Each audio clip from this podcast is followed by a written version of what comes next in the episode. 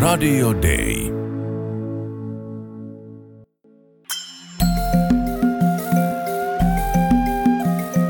Usko, toivo, rakkaus.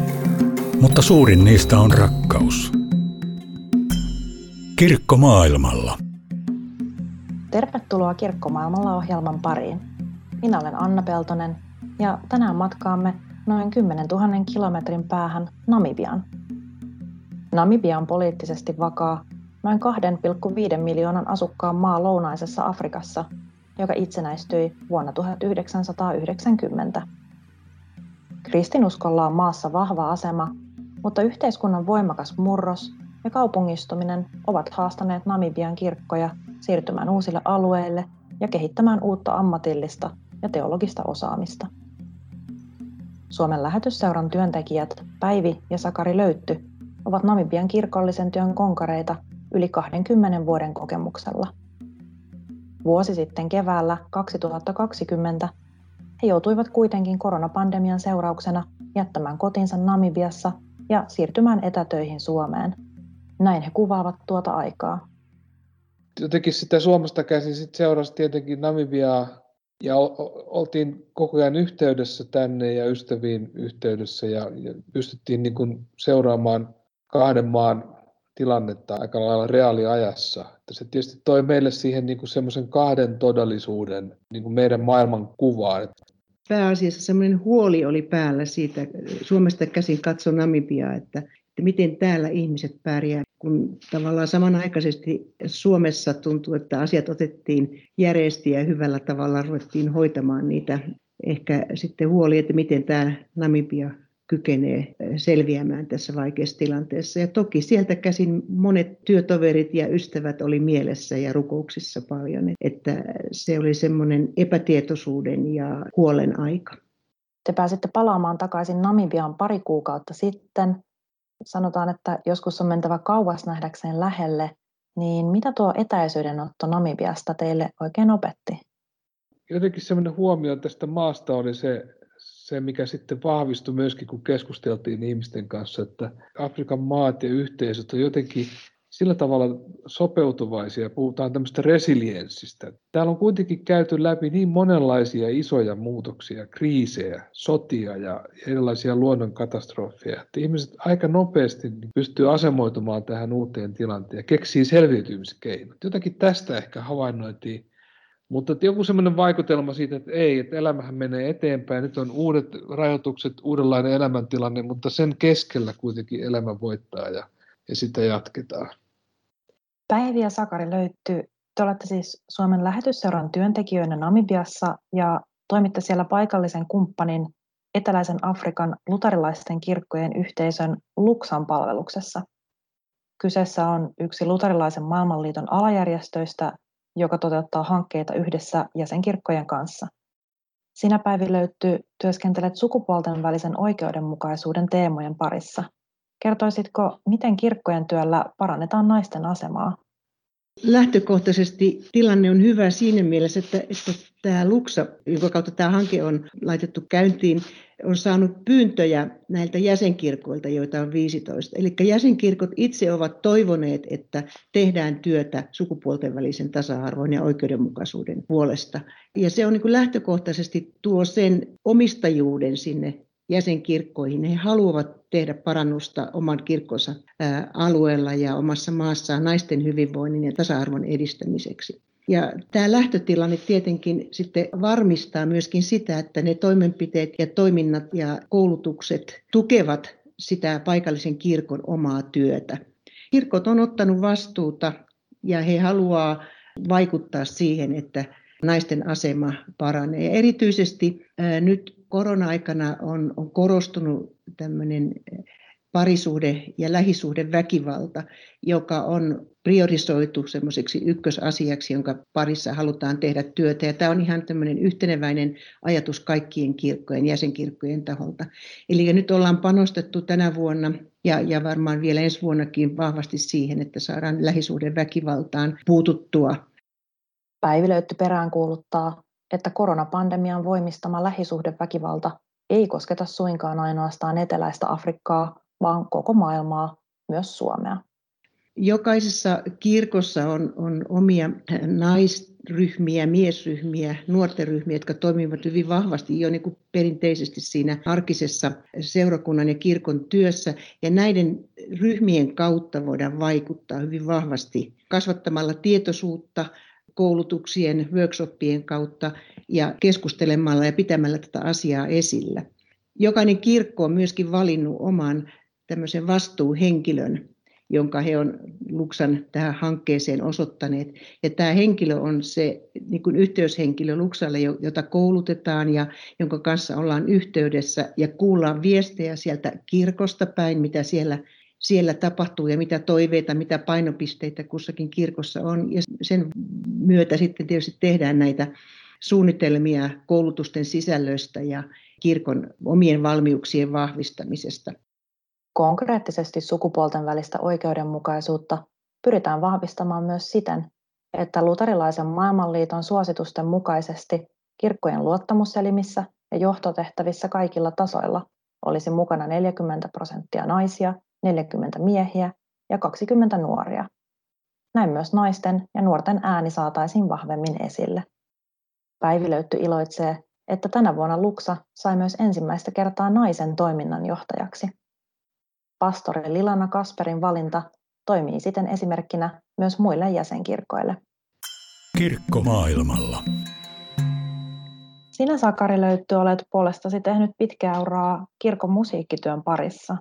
Millaisena oikein näet musiikin roolin siellä paikallisessa Jumalan palveluselämässä?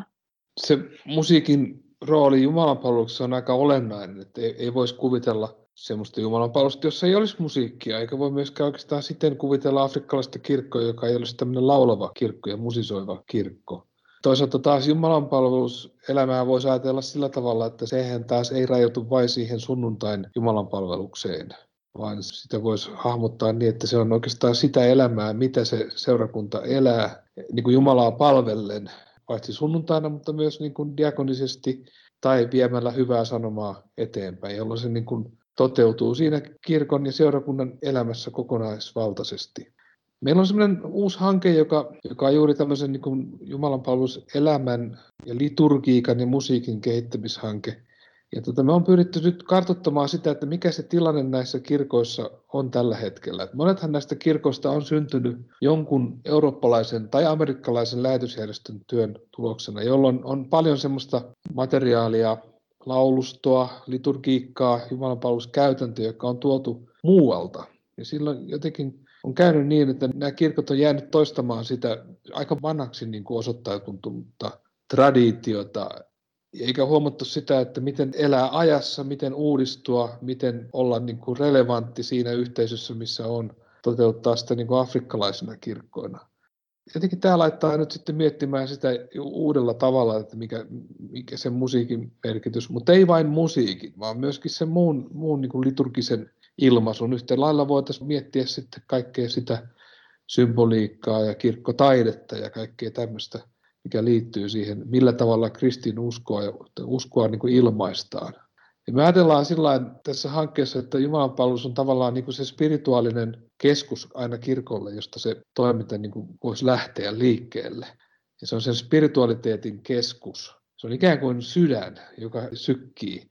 Mutta että se pumppaa, sydän pumppaa verta sitten toimintaan. Että siitä tavallaan lähtee myös se toiminta liikkeelle. Siitä lähtee kädet ja jalat toimimaan. Siitä lähtee myös aivot käyntiin ja siellä tapahtuva tämmöinen, voisiko sanoa, niin kuin teologinen ajattelu, julistus suun kautta ulos, mutta sitten jalkoja ja käsiä tarvitaan sen muun toiminnan tekemiseen. Siinä kaikessa sitten musiikki on tietenkin se yksi väline, millä sitä ilmastaa ja millä koetaan yhteyttä, millä myöskin niin kuin rukoillaan ja huudetaan Jumalan puoleen. Miltä kirkkomusiikki Namibiassa sitten kuulostaa? Tässä lyhyt ote, jossa kuullaan Gloria Day-seurakunnan laulua Ongvedivasta.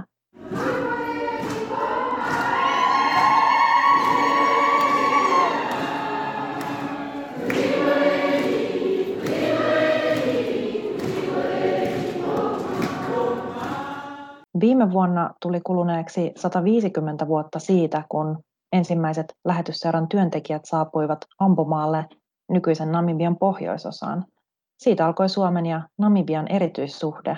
Mitä te Sakari ja Päivi Löytty haluaisitte kertoa maidemme välisestä ystävyydestä?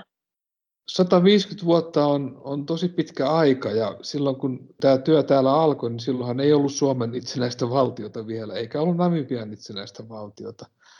Mutta että Namibia oli kuitenkin se maa, mihin sitten tavallaan myöskin tämmöiset, paitsi tämän lähetystyön kautta tämmöiset kirkolliset suhteet syntyi, mutta syntyi myöskin valtioiden väliset suhteet, kahdenväliset suhteet, ihan niin kuin noin ulkopolitiikan alalla. Ja se on ollut kyllä mielenkiintoista huomata tässä Namibian poliittisessa elämässä tai ulkopoliittisessa suhteessa, että miten, miten tämä lähetystyön merkitys noterataan. Ja aina muistetaan mainita se, että se on, se on näiden suomalaisten lähetystyöntekijöiden aloittamaa ystävyyttä ja yhteistyötä. Ja mitä kaikkea niin kuin hyvinvointia siitä sitten seurasi. Ja sitä muistellaan niin kuin kiitollisuudella ja miten se avasi väylät sitten monen tasoiselle yhteistyölle, jota on sitten ollut eh, erilaisten järjestöjen kautta, kansalaisjärjestöjen kautta, mutta sitä ennen vielä virallisen kehitysyhteistyön kautta, monenlaisten sitten liikesuhteiden kautta. Ja jotenkin se, että muistetaan, että kaiken taustalla oli tämmöinen pieni vaatimaton alku, josta sitten kasvoi jotakin suurta. Tietysti Suomen ja Namibian suhteessa on ollut ilon iloinen asia huomata ja todeta se, että siinä ei ollut kysymys tämmöisestä siirtomaasuhteesta, niin kuin monella muulla Euroopan maalla oli, joilla sitten samaan aikaan oli lähetystyötä täällä, vaan että se oli tämmöinen suhde, joka perustui kristilliseen rakkauteen ja lähimmäisen rakkauteen ja kristillisen sanoman levittämiseen, mutta myös sitten samalla diakonisen avun ja tuen antamiseen.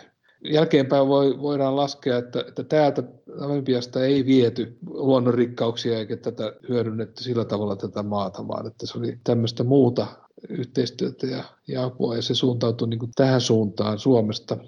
Ja sitten takaisin toisella tavalla, että sit kyllähän tämä on niin kuin kahdensuuntainen yhteistyö ja ystävyyssuhde nykyäänkin, että kuinka paljon me suomalaiset ollaan saatu namibialaiselta kirkolta ja namibialaiselta kristityiltä, niin sitä on vaikea mitata, mutta se on, se on, se on niin voisi sanoa mittaamaton määrä mm. muulla tavalla merkittävää asiaa kuin jollakin konkreettisella tavalla mitattavaa. Sakaria Päivi löytty, mitä terveisiä te haluaisitte loppuun lähettää Namibian ystäville tänne Suomeen? Namibiahan on rakas asia ja mä ajatellut sitä niin, että se on jotenkin niin kuin jopa olennainen sana tämmöisessä lähetyssanastossa. Että jotenkin tuntuu siltä, että meidän suomalaiset ei haluta siitä luopua. Ja se kertoo kyllä syvästä rakkaudesta ja ystävyydestä siis jo vuosien ajalta. Nyt tietysti lähetyssenan työ on hahmottumassa toisella tavalla kuin aikaisemmin. Että enää ei lähetetä työntekijöitä suoraan Namibian kirkon työyhteyteen, mutta se ei tarkoita sitä, että se yhteys mitenkään siitä, siitä olisi heikkenemässä yhteys jatkuu ja ihan samalla tavalla yhä edelleen suomalaiset on rakkaita namibialaisille ja, ja, ja toivotaan, että tämä yhteys tämmöisenä veljeytenä ja sisaruutena jatkuu ja sitä voidaan pitää monella tavalla, varsinkin nykyään kun on tämmöiset uudenlaiset kommunikaatiovälineet, niin uskon että, ja toivon, että sitä pidetään entistä niin kuin, niin kuin aktiivisemmin oikeastaan yllä sitä yhteyttä namibialaisiin. Tietysti se ikiaikainen ja kaikkien kristittyjen käytössä oleva kommunikaatio, eli rukous, on, on, on se yksi toive ja pyyntö. Varmaan täältä, täältä, täältä terveisiä, kun ihmisiä tapaamme, niin usein he lähettävät niitä terveisiä, että rukoilemme teidän puolestasi ja Suomessa ja, ja muistakaa meitä. Eli tämä on se ikiaikainen kommunikaatioväline, joka edelleenkin on hyvä, hyvä pitää mielessä. Ja Namibiaan tervetuloa siinä vaiheessa, kun matkustaminen taas vapautuu. Tulkaa katsomaan ja tulkaa vierailemaan tässä maassa. Täällä ollaan ottamassa vastaan kyllä ja avosylin.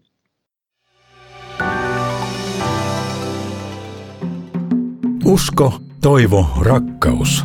Mutta suurin niistä on rakkaus. Rakkaus on tekoja. Auta lähimmäistäsi ja osallistu Suomen lähetysseuran työhön maailmalla.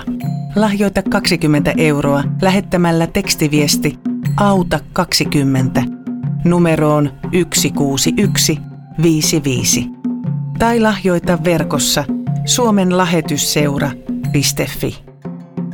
Muutetaan yhdessä maailmaa.